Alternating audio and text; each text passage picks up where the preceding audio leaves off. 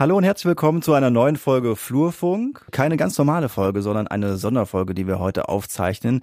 Aus speziellen Gründen. Es ist ein bisschen was passiert hier bei uns in Siegen-Wittgenstein, aber auch darüber hinaus. Viele Kommunen sind betroffen vom Hackerangriff, der stattgefunden hat und wir jetzt gerade alle irgendwie mit diesen Auswirkungen leben müssen. Und darüber spreche ich heute mit Stadtbaurat Henrik Schumann. Hallo Henrik. Hallo Florian. Ja, es ist äh, einiges passiert in den letzten Wochen. Ich glaube, das war nicht ganz unstressig, denn du bist ja jetzt neben deiner normalen Tätigkeit auch im Krisenstab tätig, richtig? Genau. Und äh, vielleicht äh, nehmen wir erstmal alle mit und arbeiten das Ganze chronologisch auf. Was ist denn eigentlich passiert? Also ich glaube, öffentlich wurde das Ganze so um den 30., 31.10., ne, dass da was passiert ist. Wie habt ihr das persönlich erlebt? Wie ist das vonstatten gegangen? Begonnen hat das am 29.10., an dem Sonntag. Mhm. Und zwar sind da offensichtlich nachmittags die ersten Dateien auf Servern der SIT verschlüsselt worden. Das heißt, äh, um das voranzustellen, nicht wir als Stadt sind angegriffen worden, sondern die Südwestfalen IT, ein Zweckverband, dem wir angehören und dem 73 andere Kommunen angehören. Also von daher ist die Tragweite schon riesig. Und aufgefallen ist diese Verschlüsselung dann in der Nacht zum 30., in der Nacht zum Montag, in der Kreisleitstelle bei der Feuerwehr. Und das war der Moment, wo uns das gewahr wurde, wo auch sehr schnell die Information an uns weitergereicht wurde. Also noch in der Nacht äh, mhm. äh, habe ich persönlich einen Anruf bekommen, ja, mit dem, mit dem Auftrag, jetzt zur Feuerwehr zu fahren, weil dort der Stab für außergewöhnliche Ereignisse einberufen wurde. Da fällt einem wahrscheinlich erstmal alles aus dem Gesicht, oder? Ist man da schockiert? Also wie nimmt man das auf? Ja, natürlich. Also erstmal ist es ja ungewöhnlich, wenn nachts das Festnetztelefon klingelt. Man denkt auch erstmal irgendwas vielleicht noch viel Schlimmeres Persönliches ist passiert, ähm, weil äh, so oft passiert sowas nicht. Mhm. Ähm, klar ist, hört man dann sofort SAE, Stab für außergewöhnliche Ereignisse und weiß, okay, irgendeine größere Tragweite ist jetzt. In dem Moment wusste ich selber noch nicht genau, was passiert ist. Also ob wir jetzt eine IT-Krise haben oder ob wir ein Hochwasser haben, das wusste ich zu dem Zeitpunkt nicht, aber habe es dann halt schnell erfahren, weil ich in zehn Minuten bei der Feuerwehr war und da wusste ich schon anhand der Menschen, die dort sind und mhm. dann schnappt man die ersten Wortfetzen auf und da war sehr schnell klar, worum es dann geht. Was kann man denn sagen, was man bisher schon weiß? Ich glaube, die ersten Tage ist man da wirklich im Drüben hat man gefischt und hat, glaube ich, auch nicht so viele Informationen selber als, als Stadt bekommen. Kannst du gerne korrigieren, wenn ich da falsch liege. Wie viel weiß man mittlerweile, was da passiert ist? Ja, man weiß eben, dass es ein Angriff ist. Man weiß, dieser Angriff ist über eine Verschlüsselungssoftware erfolgt, äh, so dass man bestimmte Dateien nicht mehr öffnen konnte. Ziemlich schnell war dann auch klar, dass in den Dateien irgendwo ein Erpresserbrief zu finden war. Und man weiß also, es ist eine Hackergruppe, die hier angegriffen hat, mit dem Ziel, eben die Kommunen bzw. die SIT zu erpressen. Das ist das, was wir wissen. Ansonsten ist es immer noch so, dass wir, ja, ganz viele Fragen haben, alle Kommunen, äh, die SIT selber auch. Es ist noch nicht vieles geklärt. Das steht fest. Was auch klar ist, dass die öffentliche Hand ja dann natürlich sofort Unterstützung erfährt von entsprechenden Einheiten vom LKA, von der Polizei, die für solche Fälle auch da sind und ähm, die übernehmen dann auch die Ermittlungsarbeit und dann hört man nicht sehr viel mhm. Wie weit die Fortschritte sind. Die waren aber auch bei euch in der Behörde und äh, haben da Beweise gesichert oder nee, wie kann man nicht, sich das vorstellen? Das nicht. Wir haben halt Anweisungen bekommen dann aus der Zentrale von der SIT, was wir wann zu tun haben, wann Rechner vom Netz sollen, Handlungsanweisungen, mhm. wann sie wieder ans Netz sollen, damit sie gescannt werden können. Also das schon, aber wir haben keinen direkten Kontakt ansonsten zu den Behörden. Du hast gesagt, äh, dass ganz viele Kommunen betroffen sind, aber vielleicht dröseln wir das auch nochmal auf, wer genau betroffen ist und was jetzt gerade wirklich die, die Auswirkungen für die, für die Kommunen Situation sind. Die Bürger kriegen ja das bei vielen Sachen mit, wo sie selber betroffen sind, aber vielleicht nimmst du uns da mal mit. Ja, also die, die Auswirkungen sind riesig. Wir sprechen hier wirklich von einer Katastrophe, ähm, weil sie auch die Dimension hat. Ähm, ich habe eben gesagt, 73 Kommunen sind direkte Mitglieder der SIT. Das betrifft über zwei Millionen Bürgerinnen und Bürger, die in diesen Kommunen leben und natürlich diese Behördendienstleistungen in Anspruch nehmen. Es gibt ungefähr 30 weitere Kommunen, die auch betroffen sind, weil sie einzelne Dienstleistungen der SIT eingekauft haben. Da sind die Auswirkungen nicht ganz so groß wie beispielsweise bei uns in Siegen. Und man muss dazu sagen, innerhalb dieser Verbandsstruktur gibt es auch nochmal einen Unterschied. Es gibt die sogenannten Südkommunen, wie wir sie jetzt nennen. Das sind die Kreise Olpe und Siegen mit ihren Kommunen, die am meisten betroffen sind, mhm. weil sie fast in Gänze an dieser SIT hängen mit allen Dienstleistungen, Telefonie, E-Mails, Servern. Und dann gibt's die Nordkommunen, die anderen Kreise, die aufgrund ihrer Historie vielleicht nicht ganz so sehr abhängig sind von der SIT. Die haben noch so Parallelstrukturen irgendwie. Genau, da kann es sein, dass bei der einen Kommune die Telefonie noch funktionierte, bei mhm. der anderen funktioniert das E-Mail-System. Ähm, da waren die, die Auswirkungen sehr unterschiedlich. Das tägliche Arbeiten betrifft wahrscheinlich jetzt gerade alle Mitarbeiter der Stadt Siegen? Es wird wahrscheinlich keinen geben, der seine Arbeit gerade ganz normal macht, oder? So ist es. Also an dem Montag äh, war es dann so, sprichwörtlich hatten wir noch äh, ja, Wasser und Strom, aber ansonsten ging bei uns gar nichts mehr. Also kein Telefon mehr, keine E-Mail. Die Rechner durften gar nicht erst hochgefahren werden. Und das ist natürlich in der Behörde mit über 800 Bildschirmarbeitsplätzen so, dass einem der Stecker gezogen wird. Jetzt haben wir gerade eben schon gesprochen, wie du erfahren hast, dass da was zu tun ist, dass es äh, einen Krisenstab gibt, der da einberufen wird. Vielleicht stellst du mal kurz vor, wie das Ganze ähm, jetzt bei euch organisiert ist. Wer kümmert sich äh, um was und warum äh, bist du da jetzt eigentlich auch an der Spitze von diesem Krisenstab? Dann musst du ja wahrscheinlich auch vorher schon irgendwie das jemand erdacht haben, wie das im Notfall läuft. Ja, genau. Und äh, da sind wir ganz dankbar für, dass es die Struktur bei uns schon gab. Wir haben schon vor einigen Jahren diesen Stab für außergewöhnliche Ereignisse eingerichtet. Mittlerweile ist das gesetzliche Vorgabe, dass jede Kommune einen solchen Stab haben muss. Allerdings behaupte ich, dass die Ausgestaltung ähm, sehr unterschiedlich ist von Kommune zu Kommune, hat auch was mit der Größe zu tun. Wir in Siegen haben diesen Stab und haben ihn auch schon mehrmals erfolgreich eingesetzt. Also beispielsweise in der Corona-Krise oder in der Energiemangellage waren das Themen, die wir auch im SAE besprochen haben. Mhm. Aber jede Krise ist unterschiedlich. Von daher müssen wir uns auf verschiedene Szenarien einstellen. Wir haben eine Geschäftsordnung für unseren Stab. Von daher weiß jeder, was er zu tun hat. Wir haben Meldewege. Und das war auch der Grund, warum das dann in der Nacht äh, von Sonntag auf Montag alles so schnell gegangen ist. Und wir haben natürlich auch feste Rollen. Also du musst dir vorstellen, dieser Stab hat ständige Mitglieder. Da gehöre ich beispielsweise zu, meine Vorstandskollegen gehören dazu. Der Bürgermeister führt als Hauptverwaltungsbeamter diesen Stab. Und dann gibt es noch ereignisbezogene Mitglieder, die je nach Lage dazugeholt werden. Mhm. In unserem Fall sind das beispielsweise dann direkt zwei IT-Fachleute aus unserer Stadtverwaltung gewesen, weil es eben ein IT-Thema ist. Ja, genau. Na gut, passt genau. natürlich Sinn. Und ja. wir haben dann im Laufe der Tage passen wir dann die Struktur auch an, weil mhm. wir dann auch dazu lernen. Wir haben zum Beispiel dann am zweiten oder dritten Tag äh, sogenannte Geschäftsbüros eingerichtet. Für jeden Geschäftsbereich gab es Unterstützungskräfte für uns als Geschäftsbereichsleiter und die arbeiten uns dann zu und wir können auch die, die Befehle sozusagen, die aus dem Stab kommen, das hört sich jetzt sehr militärisch an. Ja, schon. In dem Moment brauchen wir genau solche klaren Regelungen, die die dann in die Geschäftsbereiche geben und wo von unten dann die Informationen auch wieder hochkommen. Mhm. Ja, und all das ähm, sind dann in Summe 20, 25 Personen, die jetzt seit drei Wochen in der Hauptwache der Feuerwehr sitzen. Seit drei Wochen und äh, dann ständig da vor Ort oder wie ist der Rhythmus? Wie, wie trifft man sich da täglich? Täglich, mehrmals. Auch da ist eine Dynamik in der, in der Situation. Es kommt auch da auf die Lage drauf an. Wir haben Besprechungsphasen und wir haben Arbeitsphasen, so nennen wir das. Besprechungsphasen, die wir sehr penibel einhalten, wo wir auch wirklich auf die Methoden und die Struktur achten. Dafür haben wir die Koordinierungsstelle im Stab. Das ist in dem Fall der Thomas Jung und der Jonas Sobotka von der Feuerwehr, die wirklich Gold wert sind, weil sie nur auf die Struktur achten und nur auf die Methodik achten und uns auch immer wieder an unsere Rollen erinnern. Dadurch sind wir sehr effizient. Und neben diesen Besprechungsphasen gibt es dann die Arbeitsphasen, wo eben die Arbeitsaufträge, die entstanden sind, abgearbeitet werden. Mhm. Und am Anfang sind wir dann dreimal am Tag zusammengekommen.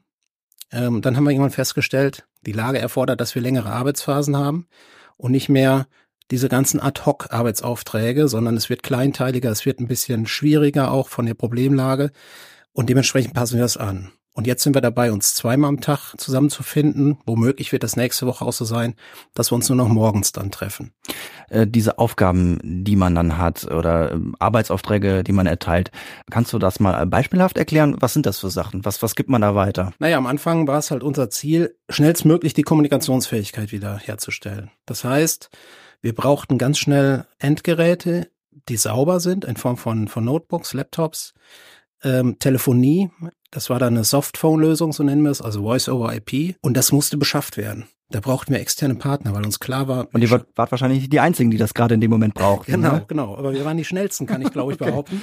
Denn wir hatten dann wirklich Glück, dass wir schon am zweiten Tag die ersten Verträge dann auch unterzeichnet haben mhm. und haben es geschafft, 200 Laptops dann in relativ kurzer Zeit auszurollen und wieder die Mitarbeiter so arbeitsfähig zu machen, dass sie auch eine persönliche E-Mail-Adresse haben. Wir haben die Notfall-Homepage aufgestellt. Und all das sind ja letztlich Arbeitsaufträge, die man dann den Geschäftsbüros gegeben hat mit einer Fristsetzung und versucht hat, das Ganze dann auch sehr effizient durchzuziehen. Jetzt hat man anfangs ja schon gesagt, dass man ja jetzt noch nicht hundertprozentig weiß, was passiert ist und äh, vieles jetzt eben über SIT läuft. Wie genau ist man denn da in Kontakt? Wie wird man da informiert? Wie kann man dann teilhaben? Weil äh, man möchte ja schon wissen, was da, was da gerade im Hintergrund passiert. Ja, genau. Und das war auch unser Bedürfnis direkt äh, von Tag eins an. und am Anfang auch ehrlich gesagt eine Schwierigkeit, weil die Informationen sehr schleppend äh, geflossen sind. Auch verständlich, weil die SIT selbst erstmal klarkommen muss mit der Lage und auch eine Art von Kommunikationsstruktur aufbauen muss. Mittlerweile ist das äh, für uns ganz zufriedenstellend geregelt, weil wir als größte Stadt im Verbandsgebiet in dem erweiterten Krisenstab mit der SIT sitzen. Und dieser Krisenstab tagt täglich, auch über die Wochenenden. Und somit haben wir immer relativ frische Informationen, die wir dann wieder in unserem Stab besprechen können und dann entsprechende Maßnahmen erlassen können. Henrik, äh, das ist insgesamt eine Situation, ja, wo man funktionieren muss, auch als Team. Man muss äh, improvisieren. Du hast ja gesagt, nachts ging's los zur Feuerwehr, zum ersten Treffen äh, des Krisenstabs. Ich kann mir vorstellen, das schweißt dann schon zusammen, oder? Ja, das ist so, in der Tat. Also ich bin da als Leiter jetzt äh, sehr, sehr dankbar für.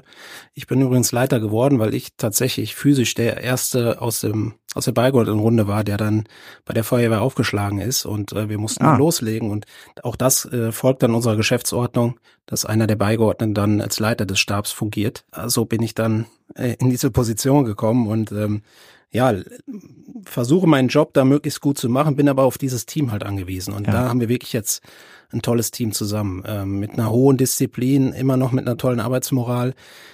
Denn ja, ich meine, du kannst dir vorstellen, das schlaucht mhm. wenn man äh, auch so eng aufeinander sitzt sozusagen. Und ähm, da gibt's bisher überhaupt keine Ermüdungserscheinung. Wir haben, gehen alle mit einem großen, ja, Spaß ist das falsche Wort, weil das nicht zu der Krise passt, aber wir äh, ja, freuen uns auf die gemeinsame Arbeit und mhm. wieder was zu schaffen jeden Tag. Und ich, das hält uns, glaube ich, ganz gut über Wasser gerade. Ja. Und Kaffee wahrscheinlich und Kaffee und natürlich eine tolle Verpflegung bei der Feuerwehr, das gehört mit dazu. Aber auch da bin ich ganz dankbar, dass die Kolleginnen und Kollegen der Feuerwehr uns da aufnehmen, denn da ist jetzt richtig Betrieb. Ja. Die sind es auch nicht gewöhnt, äh, dass da 20, 25 Personen mehr über die Flure gehen und äh, sie haben bereitwillig Büros geräumt für uns. Ein großes Provisorium, aber es funktioniert. Ja.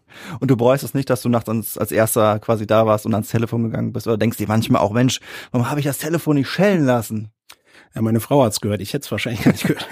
Nein, ähm, letztlich ist es toll zu sehen, wenn wir was gemeinsam erreichen und von daher ähm, stelle ich mich gerne der Verantwortung. Was kann man denn sagen? An welchem Stand sind wir denn aktuell? Was funktioniert vielleicht schon und was ähm, wird wahrscheinlich auch auf Strecke erstmal nicht funktionieren?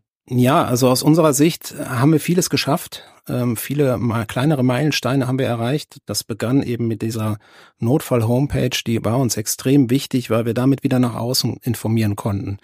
Und viele Bürgerinnen und Bürger äh, haben natürlich die Fragen, was kann ich noch machen oder was kann ich nicht mehr machen. Ja, wir nennen das unsere Positivliste. Das ist eine alphabetische Liste auf der Homepage, wo man nachvollziehen kann, welche Dienstleistungen wir noch erbringen können. Mhm. Das ist aber auch das Thema der Erreichbarkeit, eine FAQ-Liste, also welche Fragen werden am häufigsten an uns gerichtet. Wir werten da unsere sozialen Kanäle aus. All das haben wir geschafft und das ist gar nicht mal so wenig, was, was da läuft. Problematisch sind alle Dienstleistungen, die an unseren Fachprogrammen hängen. Wir nennen das die Fachverfahren. Äh, das sind Softwareanwendungen für behördliche Dienstleistungen, die aus der Software selber besteht, die ähm, von der SIT gehostet wird. Also be beispielsweise Buchungssysteme, was ist das? Genau, zum Beispiel Informa ist ein ganz bekanntes System, das wird keinem was sagen, aber das ist die, die Finanzsoftware für Kämmerei, für Haushaltserstellung und Überwachung. Die ist einfach gerade nicht erreichbar und da hängen wieder Datenbanken dran. Oder das Meldewesen, Melderegister. Mhm. Personenbezogene Daten, die wir unbedingt brauchen, um auch Urkunden ausstellen zu können. Und wir kommen weder auf das Fachverfahren noch auf die Datenbanken. Mhm. Und da sind uns dann tatsächlich die Hände gebunden. Da sind wir auf die SIT angewiesen und warten händeringend darauf, dass wieder eine Struktur entsteht, wo wir wieder diese Fachverfahren anwenden können. Wo du gerade die Daten angesprochen hast, dann lass uns direkt dabei bleiben. Ihr kommt aktuell nicht an Daten. Wie sieht's denn aus? Hatten oder haben die Hacker Zugriff auf sensible Daten, die ja offensichtlich auch existieren bei einer Kommune? Also Stand heute können wir feststellen, dass bisher noch nichts davon bekannt ist, dass solche sensiblen personenbezogene Daten irgendwo aufgetaucht sind. Äh, weder wir haben das gemerkt, noch ja externe Menschen oder auch Einheiten, Ermittlungsbehörden, die auch das Darknet natürlich durchforsten, um solche Datensätze zu finden. Es ist nicht unüblich, dass es zu einem Datenabfluss kommt. Bisher in unserem Fall, wie gesagt, haben wir das noch nicht feststellen können.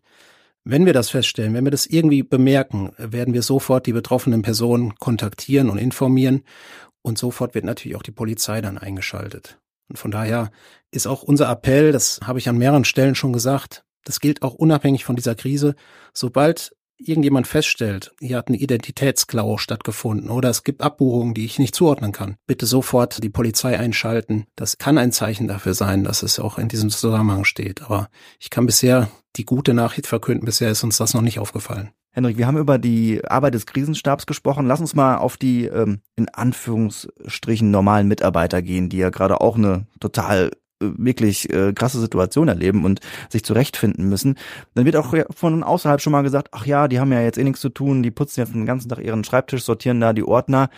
Ich glaube, du kannst sagen, dem ist nicht so. Nein, dem ist nicht so. Also ganz im Gegenteil, unsere Mitarbeitenden haben sehr viel gerade zu tun. Wir sind total dankbar, dass da so eine Hilfsbereitschaft ist und so eine Kreativität jetzt mit der Situation umzugehen denn das belastet auch. Manche sind am Anfang zur Untätigkeit gezwungen gewesen, Tag eins, Tag zwei, und sind aber hilfsbereit, wollen was tun, wollen mithelfen in der Situation, mussten aber dann auch warten, bis wir so die ersten Grundstrukturen wieder aufbauen. Und da haben wir schon gemerkt, wir können wirklich auf diese Schwarmintelligenz von, von 1500 Menschen ja zählen und da wurden auch Lösungen entwickelt, die wir im Stab gar nicht auf dem Schirm hatten. Das ist schon mal ganz toll. Ich will das ein bisschen strukturieren. Wir haben Mitarbeiter, die haben jetzt einfach mehr zu tun, weil digitale Prozesse nicht mehr laufen, sie aber durch analoge Prozesse ersetzt werden, die viel mühseliger sind, die mehr Zeit kosten. Dementsprechend äh, gibt es dort sehr, sehr viel zu tun. Wir haben Mitarbeiter in Bereichen, die tatsächlich gerade nicht so viel machen können, weil bestimmte behördliche Prozesse nicht funktionieren die aber dann so flexibel sind und eben in anderen Bereichen aushelfen, mhm. wo entsprechender Arbeitsanfall ist. Und wir haben natürlich auch Bereiche, wo jetzt Dinge erledigt werden können, die vielleicht vorher liegen geblieben sind, wo wir ganz neu konzeptionell denken, wo wir überlegen, wie stellen wir uns jetzt neu auf. Das alles passiert gleichzeitig und unsere Arbeitsgruppe Personal hat eine Art Meldeformular eingerichtet, wo jeden Morgen die Abteilungsleitungen melden können, wie viele Mitarbeitende habe ich gerade disponibel sozusagen, wer hat welche Ressourcen gerade frei und wir können dann wirklich sehr flexibel jeden Tag aufs Neue ja schauen, wo setzen wir welche Mitarbeiter ein. Wir haben auch ganz neue Tätigkeit wie die Telefonhotline, die jetzt nächste Woche an den Start geht und solche Dinge, oder ich habe eben berichtet im Vorgespräch zwischen uns beiden von diesen Auszahlungen der Kämmerei, die jetzt analog passieren müssen. Tausende Anordnungen die äh, irgendwo händisch eingegeben werden müssen. All das sind Tätigkeiten, da brauchen wir unglaublich viele Mitarbeiter für. Und da sind wir sehr, sehr dankbar, dass, dass da so eine große Hilfsbereitschaft ist und das so gut läuft bei uns. Mhm. Lass uns, bevor wir gleich abschließend vielleicht auch in die Zukunft schauen, auch nochmal die Kommunikationswege klar machen. In der ersten Zeit habe ich mitbekommen, und das ist ja schon mal gut, dass ich es mitbekommen habe, dass beispielsweise über Social Media viel passiert ist. Äh, in der Instagram-Story habe ich dich gesehen, wo du erklärt hast, was jetzt gerade funktioniert, was nicht funktioniert. Mittlerweile gibt's ja auch die Notfall-Homepage der Stadt Siegen. Genau, die ist für uns uns elementar wichtig, weil wir damit ganz viel an Informationen bereitstellen können. Und die ist vor allem dynamisch, die wächst jeden Tag mit neuen Informationen. Da haben wir zum Beispiel telefonische Erreichbarkeit, die können wir dort nachvollziehen. Bei uns funktionieren die alten Telefonnummern wieder. Man kann also jeden Mitarbeiter wieder unter seiner alten Telefonnummer erreichen. Diese Erreichbarkeit ist auf der Notfall-Homepage siegen-stadt.de dargestellt. Die E-Mail-Erreichbarkeit, ganz wichtig. Wir haben Funktions-E-Mail-Adressen eingerichtet, wie zum Beispiel soziales.siegen-stadt.de, mhm. die man anschreiben kann. Wir erweitern mal tagtäglich auch die personalisierten E-Mail-Adressen. Die sind im Grunde wie die alten, also ähm, ähm, erster Buchstabe Vorname, dann kommt der Nachname at siegen-stadt.de. Und äh, das sind ja ganz wichtige Schritte, damit wir wieder eine Kommunikationsfähigkeit herstellen, können zu, zu allem, was wir sonst machen. Wir werden natürlich weiter über alle Kanäle informieren. Wir machen regelmäßig Pressekonferenzen. Wir haben jeden Montag spätnachmittags die Politik eingeladen für ein wöchentliches Update. Auch das sind ganz wichtige Prozesse, die weitergelaufen müssen, wo wir transparent sein wollen und informieren wollen. All das läuft. Ja, dann lass uns doch mal zum Schluss nochmal genau da einsteigen. Wir gucken ein bisschen nach vorne und ich glaube, dass es in einigen Teilen tatsächlich noch so ein bisschen Glaskugel ist, weil man nicht wirklich viel Konkretes sagen kann. Aber nimm uns gerne mal mit, was zum Beispiel auch zeitliche Abläufe angeht. Wann könnte was wieder funktionieren? Oder kann man das Stand jetzt noch überhaupt gar nicht sagen? Ja, wir sehen uns alle nach einem konkreten Zeitplan. Das wäre ganz toll, wenn die SAT uns jetzt eröffnen würde, was sie als nächstes macht in Kalenderwochen oder wie auch immer. Aber das geht in dieser Lage nicht. Also wir können keinen konkreten Zeitplan aufstellen, sondern wir sind in einer dynamischen Lage und sind darauf angewiesen, welche Fortschritte da erzielt werden, haben aus den, aus den letzten drei Wochen auch gelernt, dass sich die Lage auch sehr schnell wieder verändern kann. Was wir wissen, und das wissen wir eben von anderen Kommunen, die ähnliche Hackerangriffe, Hackerangriffen unterlegen waren, wie Witten oder Potsdam, Nutzer, mit denen wir in Kontakt stehen, wie so eine Schrittfolge aussehen könnte. Und dort war es so, und es ist das, was ich jetzt leider, leider sehr schwammig formulieren muss, nach einigen Monaten funktionierten die Fachverfahren wieder, die wichtigsten. Das wäre für uns auch der Meilenstein, den wir erreichen möchten, gemeinsam mit der SIT. Und dann folgt ein langer Zeitraum der Aufarbeitung dieser Krise. Denn alles, was ich eben erklärt habe, was jetzt analog passiert, muss später wieder in mühevoller Kleinarbeit wieder in die Systeme eingepflegt werden. Und das Ganze geschieht parallel zu dem ohnehin entstandenen Berg an Arbeit, weil vielleicht Bürgerinnen und Bürger jetzt lange gewartet haben mit ihren Dienstleistungen, die sie von uns äh, gerne haben möchten und die jetzt natürlich zur Stadtverwaltung kommen, vollkommen berechtigt und wir dort ein sehr, sehr hohes Aufkommen haben. Also diese Parallelität der Ereignisse sorgt dafür, dass wir über einen langen Zeitraum noch sehr ausgelastet sein werden. Ich glaube, das sind noch ganz viele Fragen, die ich jetzt noch stellen könnte, auch äh, gerade was SIT angeht und Sicherheit und äh, wie man vielleicht auch in Zukunft äh, das Ganze aufarbeiten wird. Ich glaube, das wäre an dieser Stelle vielleicht ein bisschen viel. Ich würde sagen, wir vertagen das und äh, machen einfach nochmal eine weitere Sonderfolge. Ich habe das Gefühl und äh, du hast es ja auch gerade gesagt, dass das uns noch ein bisschen begleiten wird und dementsprechend würde ich sagen, treffen wir uns doch einfach hier nochmal, oder? Das machen wir sehr gerne. Dann sage ich vielen, vielen Dank für das nette Gespräch. Wir bleiben hier im Austausch und äh, wir sind ja froh, dass der Flurfunk, schön, dass die Stadt Siegen dieses Podcast-Format macht, auch ein bisschen zu dieser Krisenkommunikation beitragen kann. Alles klar, besten Dank. Auch. Vielen Dank. Tschüss. Ciao.